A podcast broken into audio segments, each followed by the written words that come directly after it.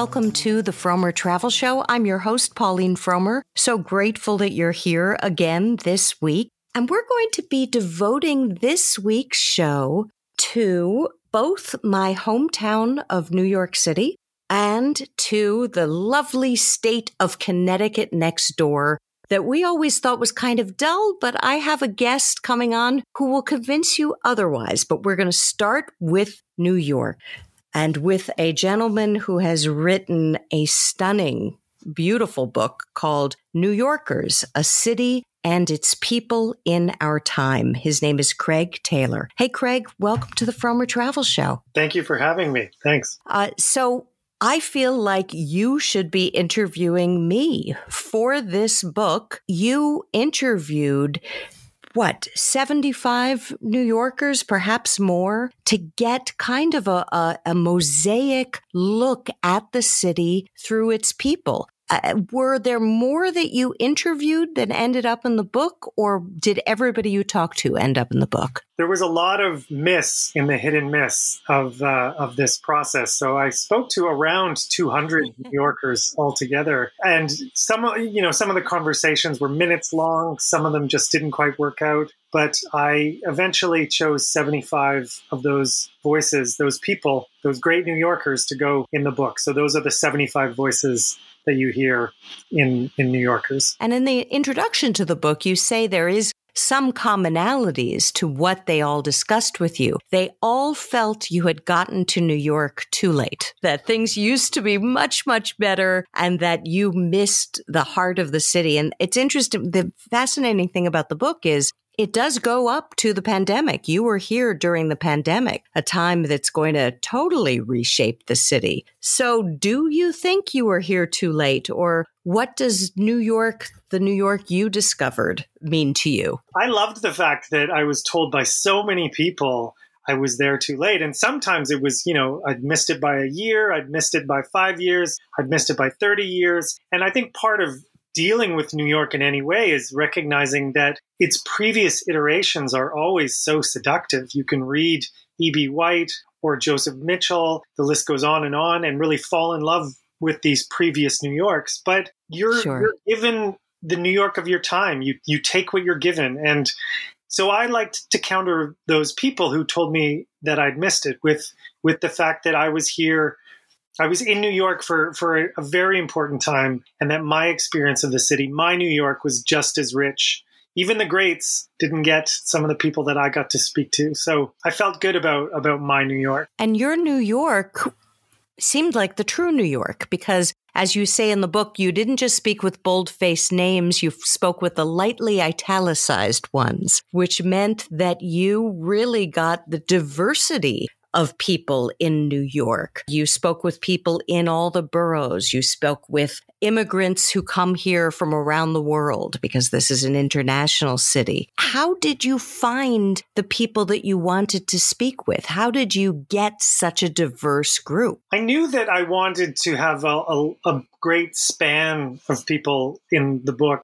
I knew that there were certain types of people that were very important to hear from and a kaleidoscopic project like this means that you can hear from all sorts of people, some of whom have an opinion you don't agree with, some of whom have a life experience very different from your own. So I knew that I wanted to include uh, an array. Uh, in order to get that array, I worked with a set of verbs that can be applied to New York City. And those verbs could include hmm. things that are very practical, like policing New York or cleaning New York, but they could also um, be somewhat abstract. So dreaming New York. And and that in that way I was led to people who were very much involved with the action of the city, who were enacting things every day so that they could talk about these these actions rather than just musing on the city. So the the verb list was always very helpful in order to get to people who were who were just actively remaking New York every single day. Well, let's talk about some of the specific people if you don't mind. It starts with a blind singer who describes New York through the sounds and the smells and is, is a poet. Can you talk a little bit about him?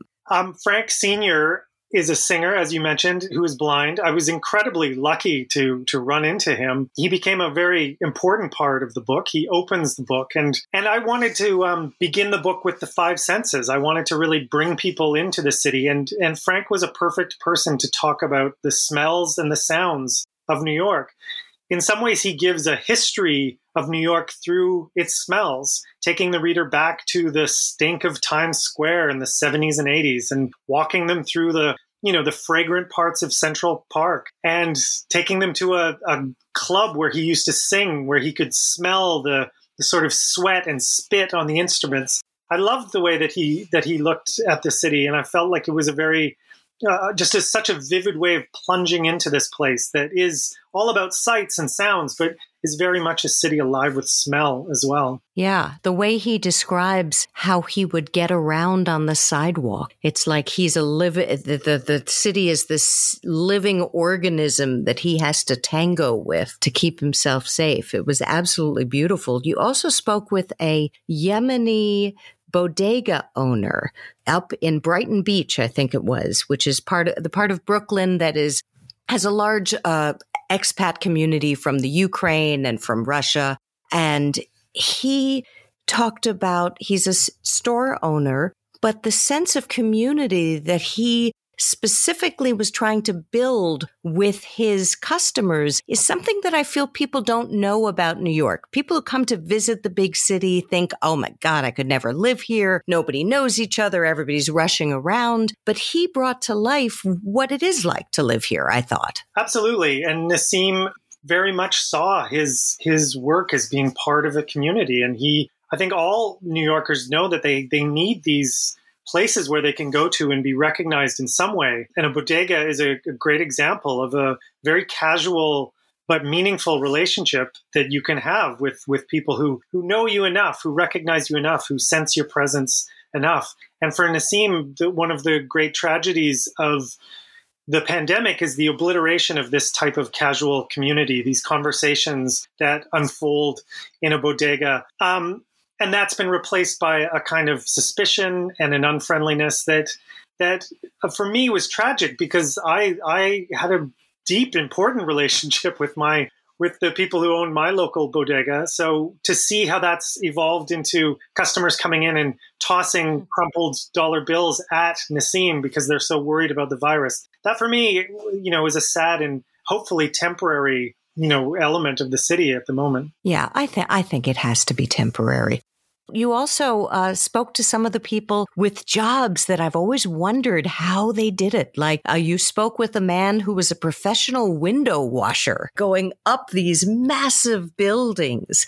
How did you meet him and, and tell us a little bit of his story? I met him through his union. Uh, that was a, a, great place to get in touch with some of these some of these um, interesting workers.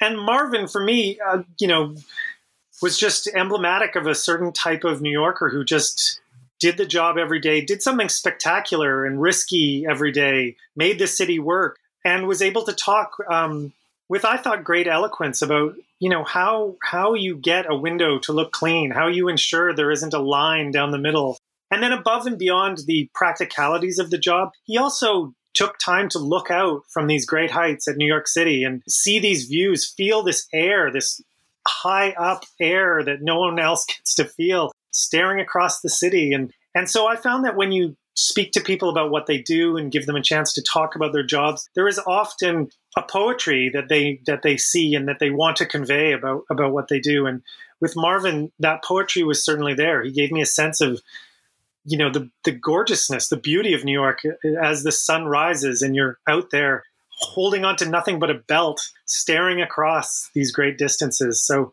I was very thankful to to run into him. You also uh, formed long-term relationships uh, with some of your subjects. One was a was a homeless man named Joe, who you talk about throughout the book. Um, how did you meet him, and and how did that relationship evolve? I met um, the the person who is Joe in the book at a at a wonderful meal um, that's served every Sunday at uh, St. Francis Xavier. It's called the Welcome Table, just off of Sixth Avenue. And our friendship developed over the course of uh, a few years. I felt very lucky to be able to spend time with someone who was certainly feeling a more punitive, sharper edge of the city. He um, he was homeless at the time and was able to talk to me with great candor and, and honesty about that experience. And I just knew that I wanted to include voices like his because part of the experience of being in New York is is walking past so many people, dismissing people, leaving a subway carriage because someone is is there. And the more I got to know him, the more I realized that these that these stories that these individuals have are, are just necessary to the to the story of this of the city. And I certainly had not really grappled with the legacy of of PTSD in the U.S. Um, from the '60s onward. So, so my friendship with him he was. was we should say Joe was a veteran. Yes, a, a Vietnam veteran, and and um, and so I just uh, personally had never encountered, you know, uh, an individual who could tell me about these issues that were so close to him, and and it was a deeply meaningful relationship for me and it, it provides a spine throughout the book because we were both in a way outsiders to the city yeah you're you're from canada uh, originally and you you wrote a similar book to london uh, how was it different doing London than it was doing New York? They're both uh, incredibly vibrant cities. I think it was Samuel Johnson said a man is tired of living when he's tired of London. Uh, do you feel that way about London and New York? And how do the two differ for you? They're both truly global cities. They are cities in which you will find someone from every country in the world. No matter who your other is, they will be in these cities, which is what makes them wonderful. I spent uh, about five years working on a, a book in London, and the difference when I came to New York was, I think, purely in terms of presentation. People are generally people, but uh, there was more velocity, more more speed. It took it didn't take as long to get to the personal. There was no more self mythologizing in New York. More of a sense of performance, which is what New York has always been there for a, a stage for whatever you want to perform.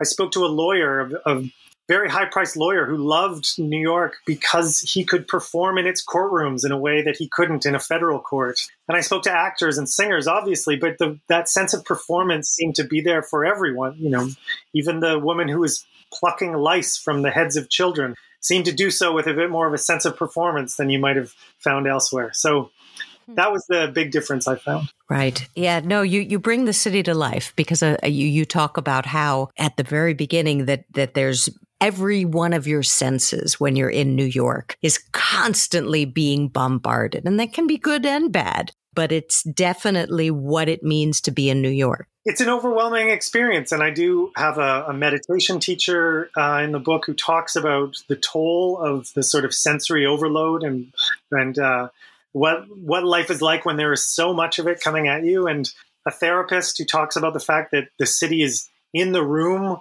with her and her clients almost always you know it's this presence it's this force that's that's always pressing on you shaping you. And um, and I was really drawn to people who could speak of the city in that way as a, as a kind of both a physical place but also this this force that that has an effect on on individuals. Right. I'm a i'm a very rare new yorker in that i was actually born here I didn't move here from somewhere else like the majority of New Yorkers did. And I love the city and get very upset when people tell me they think it's not going to come back from COVID that it's uh, that, that urban living is over, that people can work from anywhere. So why would they choose to be in New York? What What do you think after having spent so much time with the people here and in the city? Do you think it will recover, or will it be a very different place post COVID? Obviously, there are no right or wrong answers. It'll be a different place, but um, I pity the naysayers. I mean, maybe it will thin out a few people uh, who don't truly want to be there, but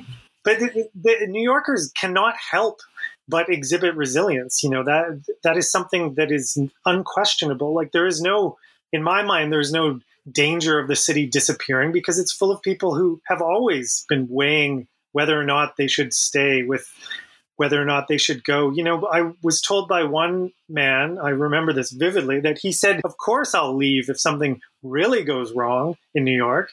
But that has to be something more than a pandemic or a terrorist attack or a superstorm or a financial crisis you know it has to be something big that happens. And and i thought yeah that's that's what i you know heard from a lot of new yorkers that that certainly there would be a time to leave but but where would they ever find these satisfactions? Where would they ever find this kind of life? And so i i just don't doubt that the that the city will continue on in some form in a perhaps a more exciting form and perhaps a more inclusive form who knows I have to be an optimist because I really love the place. So I'm I'm cheering for it. Yeah, I, I think I think you hit it on the nail the nail on the head, especially saying it in a, in a more inclusive form. I think prices are going to go down, which is good for us all and good for visitors to New York as well. Well, once again, we've been speaking with Craig Taylor, the author of a beautiful new book. It's called New Yorkers, a City and Its People in Our Time. Thank you so much, Craig, for appearing on the Frommer Travel Show. Thanks so much for having me. I really appreciate it.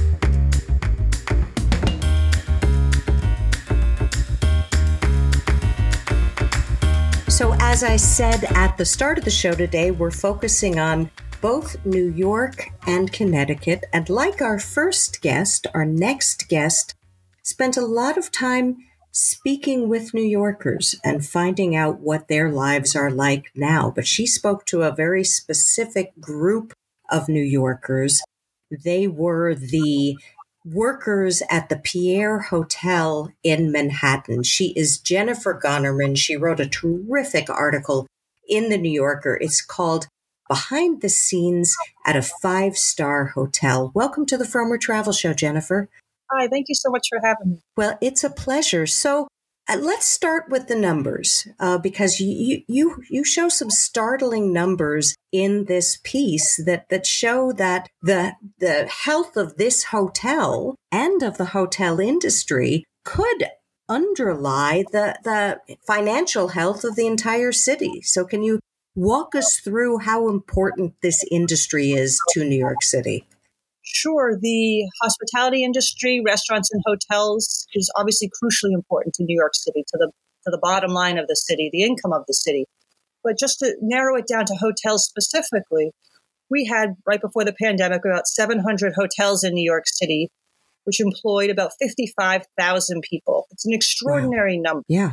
Uh, and hotels historically in New York City are, you know, most the majority of them are unionized. And for workers at unionized hotels, these jobs have really been a an escalator to the middle class. And that's been true for quite a while.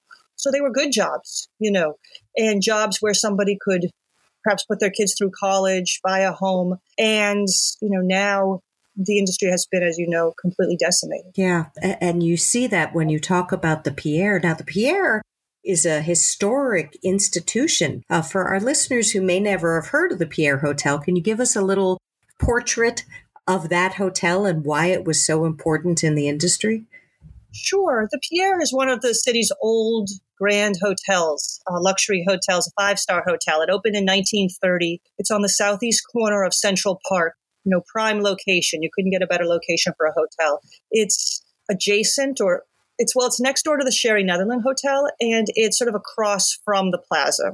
And it's just one of those hotels that's really been synonymous with New York City, with Manhattan for decades. And it's a place where, you know, wealthy people went to get married, to go to events, to go to gala events, and, and not always wealthy, but but often. And it's really woven into the memories of a lot of New Yorkers, especially longtime New Yorkers. And for that reason, I think its struggles, like the struggles of so many of the city's hotels, right, has been very uh, difficult for for some people to watch. And for our listeners, uh, if you ever saw the movie Scent of a Woman, you saw Al Pacino doing the tango. I think it was the tango with a, a lovely young woman in the ballroom there. And you talk about the amount of money that was being brought in through the events of the Pierre, and it, it really was mind blowing. I, I, I kind of knew, but I had no idea the exact figures. Can you, you t- share that with our listeners? Because I think it shows that even if people start coming again, it's really the events that's going to help keep this institution afloat. I mean, this was a hotel known for its events, banquets, weddings, uh, galas, luncheons, you know, breakfast meetings, everything under the sun. And half of the hotel's income $40 million a year was being brought in through events. So the question of the hotel's future you know, hinges on obviously filling hotel rooms, but also on the future of events, especially large events in New York City. I mean, their ballroom could hold, you know, 700, 800, 900 people. Yeah. Pretty extraordinary. And, and not just the hotel. You talk about the people who would make these massive ice sculptures or fill the ballroom with a canopy of flowers or do other extraordinary things to make these events very special. Now, what I thought made your article so special is you, you, concentrate on some of the people there. How have their lives changed since events stopped and since the hotel largely shut down? If you could tell us about a couple of the people. Sure. The hotel shut down last March, so a little more than a year ago. And, you know, almost everybody was out of work. Not everybody, but almost. And, you know, now about a quarter of the folks are at work. Um, but you know, plenty of people waiting to get that call that it's time for them to come back. At this particular hotel, they employed 435 people.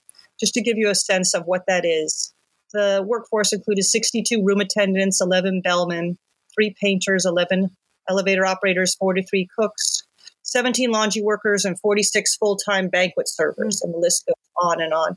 And most of those people are still, you know, as I said, waiting to be called back. But the people that I met there, people that are on the job now and people that are still laid off, were just so many extraordinary people. I mean, it's a, it's a, a great place to work from what I was told. And people, once they get a job there, don't really want to leave. So they have a workforce that's much older than you might expect 50s, 60s, hmm. even people in their 70s who are still on the job. Yeah, and, and, and as you said, it was a good place to work. They had a, a nice employee cafeteria with a massaging chair. Uh, what do they think the future holds? Do they think that the that the hotel will come back or will come back in a different form? You know, obviously people are optimistic or at least clinging to optimism. And when I visited a few months ago, they were undergoing a very serious renovation of their grand ballroom, which is sort of the most famous room, and investing quite a bit, it seemed, investing quite a bit of money into, you know, redoing it. And obviously, you wouldn't make that kind of investment if you didn't believe that it had a real future as part of the hotel, as a, as a way to generate income and and whatnot. Um, so obviously, there's there is a, an investment there happening and a certain amount of optimism. They told me that they had 22 weddings already booked for 2022. Huh. Something like that, which is pretty extraordinary. Actually, I'm sorry, it was 32 weddings on the schedule for the year 2022. So I think there's a sense that it, it will all come back, but of course, nobody knows the exact timetable on that. And it's only recently that New York State changed its limits on how many people can attend a wedding, and it's now up to 150 as long as everyone tests negative. Right. And that's obviously central to the kind of future of this particular hotel. What do you think the future holds? Do you have any personal thoughts on how they'll come back? You know, I I, I don't know. You don't know. I don't know. Yeah. There's something very sad about being in a hotel, any hotel, that's empty. Yeah. You know what I mean? Uh-huh. Um, and uh, since especially a place like this, which is so old and so sort of majestic, you know, it's obviously built to be bustling with people, right? right? And not to have sort of empty, you know, beautiful lobbies. Well, in, um, in your article, you take people into the presidential suite which is this majestic room with vast windows overlooking Central Park and six bedrooms and its own kitchen and furnishings that look like they should be in a palace somewhere. So it was a unique place. Uh, that's that's my worry. As a, I'm a native New Yorker. I'm I'm worried about how the city is going to come back, and you you you don't want just the elite part of the city to come back, but the elite part, as you show in this article, underlays the lives of, of middle class folks. Yeah, no, the fate of the fate of the whole city is sort of on the line in these post-pandemic months. Both Midtown, where you know the Pierre is, and which has been especially hard hit since it was home to so many sort of office buildings, and you know then there's Broadway, and there's just a lot. You know, it's we'll see how the year pans out. I mean, I'm hopeful, but obviously I know no more than anyone else. Right, right. How, well, I, you know. I hope you'll revisit it. Because I, I, you you uh, profile some of the people who work there, and I became very fond of them, and I want to hear you know, what happens to their lives. It's, it's a wonderful article. Once again, we've been speaking with Jennifer Gonnerman She is a staff writer for the wonderful uh, New Yorker magazine. I, I'm eagerly anticipated every week and she wrote an article called Behind the Scenes at a Five Star Hotel. Thank you so much, Jennifer, for appearing on the Frommer Travel Show. Thank you so much for having me. Take care.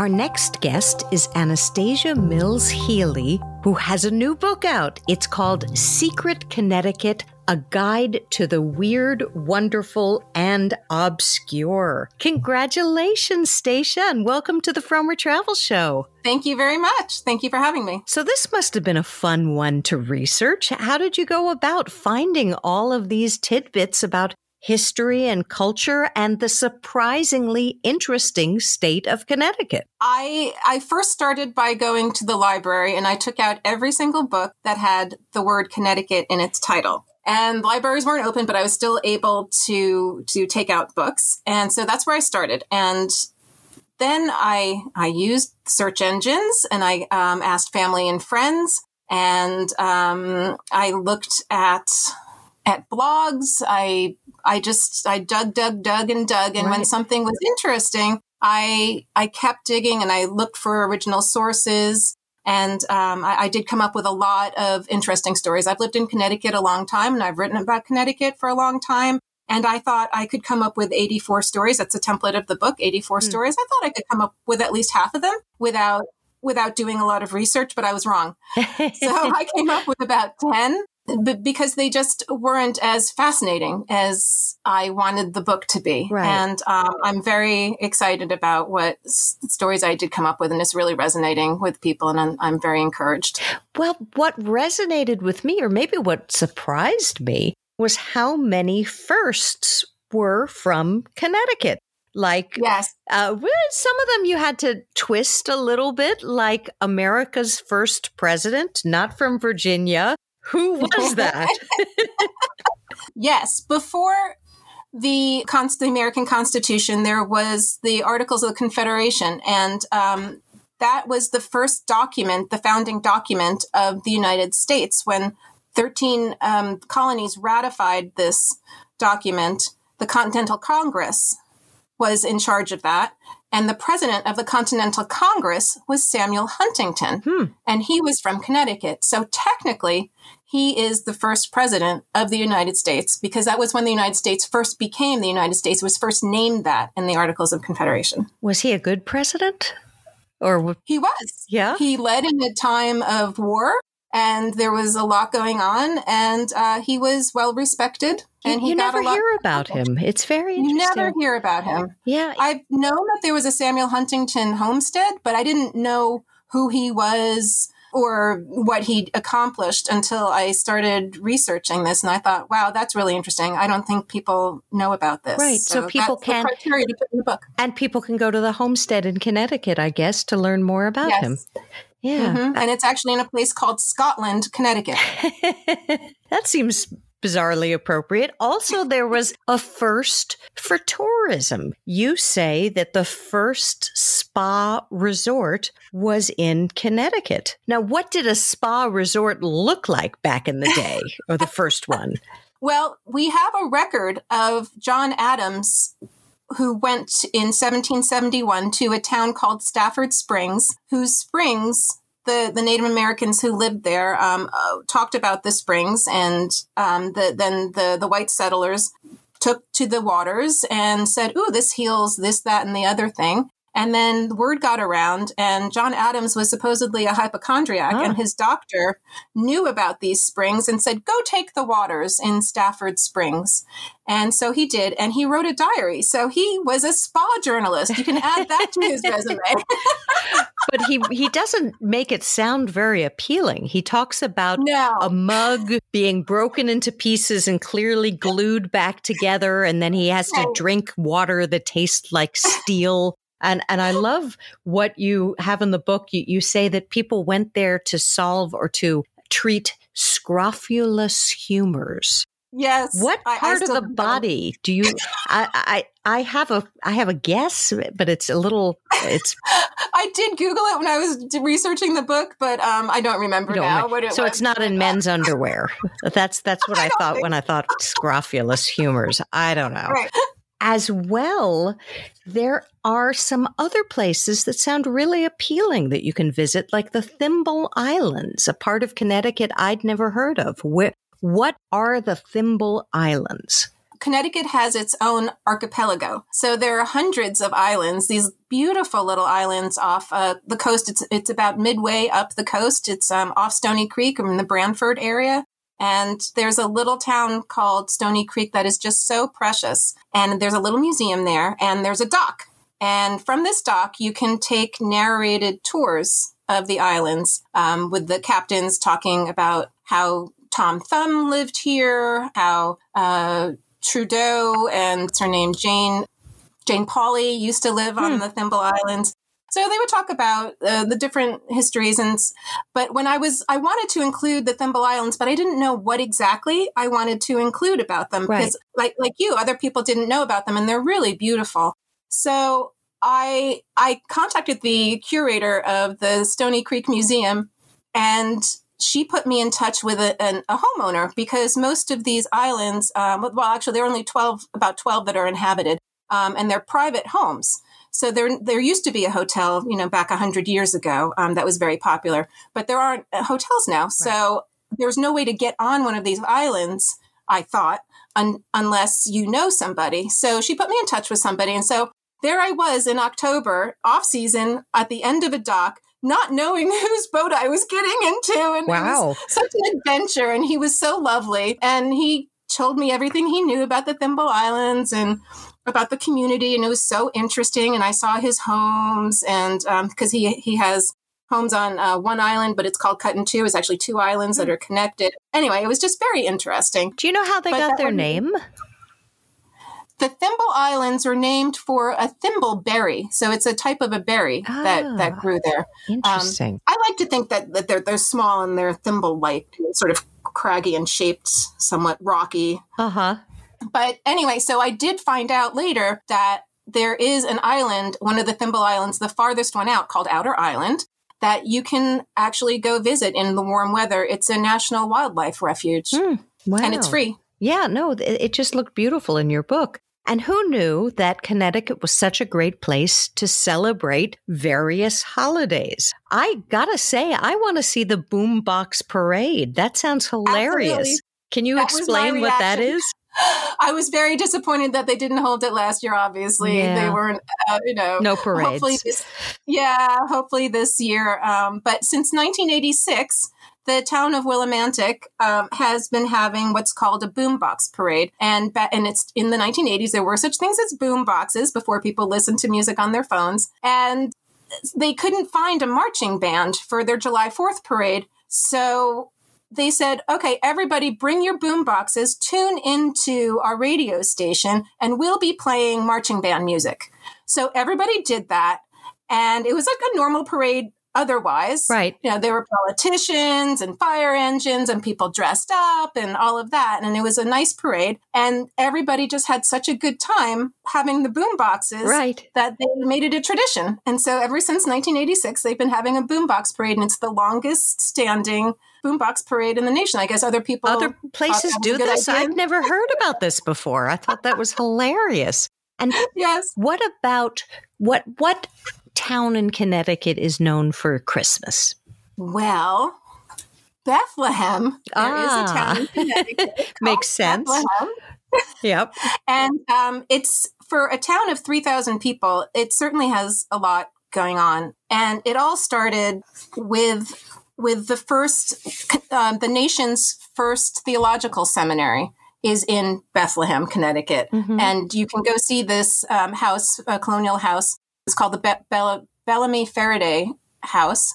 And this uh, preacher had students. And so it, this was the first theological seminary. Okay, so that was the 1700s. In the in the 1947, a an abbey was opened there, the Abbey of Regina Laudis. And so they're, they're cloistered nuns there. And a lot about this, the, the, yeah, the Abbey is, is very fascinating. So the biggest thing there uh, the, of note is that there, one of the nuns kissed Elvis.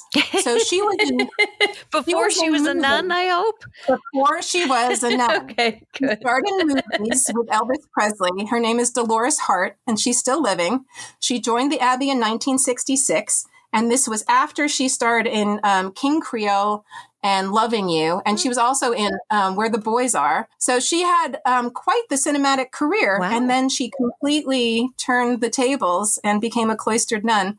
And they they produce award-winning cheese. Um, they've been in a, a, Michael Pollan documentary about the cheese and their processes, and they have this creche. If anybody's ever been to the Metropolitan Museum of Art um, at Christmas time, you know the beautiful, beautiful Neapolitan creche yeah, that's, that's, there. And so this abbey has a sister to that creche, hmm. and it's and it's uh, you can see it in a barn of all places. Wow. Well, I know the the one at the Metropolitan is I want to say from like the 1600s. I mean, it's a really yes, historic, gorgeous yes. creche that was created in in Naples, which is still a, a, a major mm-hmm. center for this type of thing. Is that one as as uh, antique? Do you know?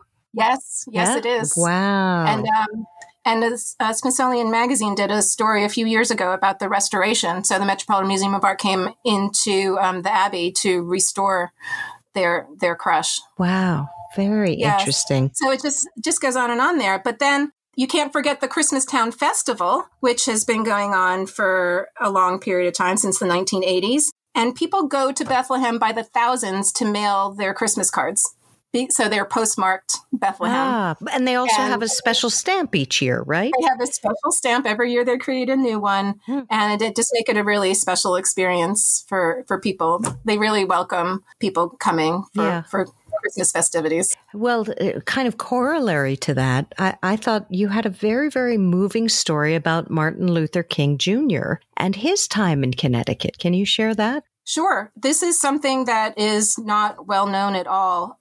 So their tobacco was a big crop in Connecticut, um, 16,000 acres hmm. worth of tobacco. And in the early part of the 1900s, I said, you know, up until about 1950, 1960, they um, had these big crops and they needed seasonal workers. And they found most of their seasonal workers uh, through through colleges. Hmm. They were students, and many from the South.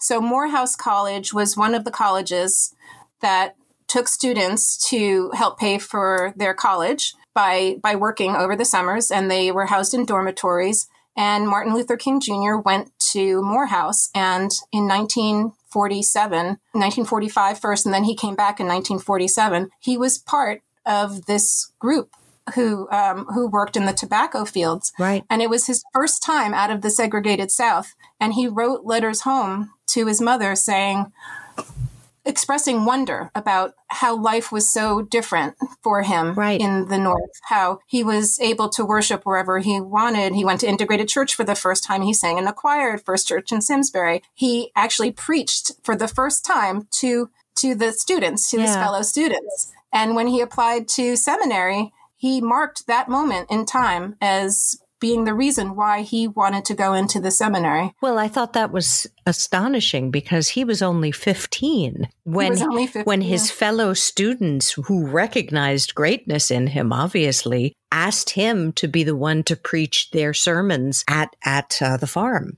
And so that's right. when yeah, he, he did it for the first time. Was, yeah, he wrote home to his mom that it was 100, I think 107 boys that that he preached to. He said, "I have a text and I'm preaching.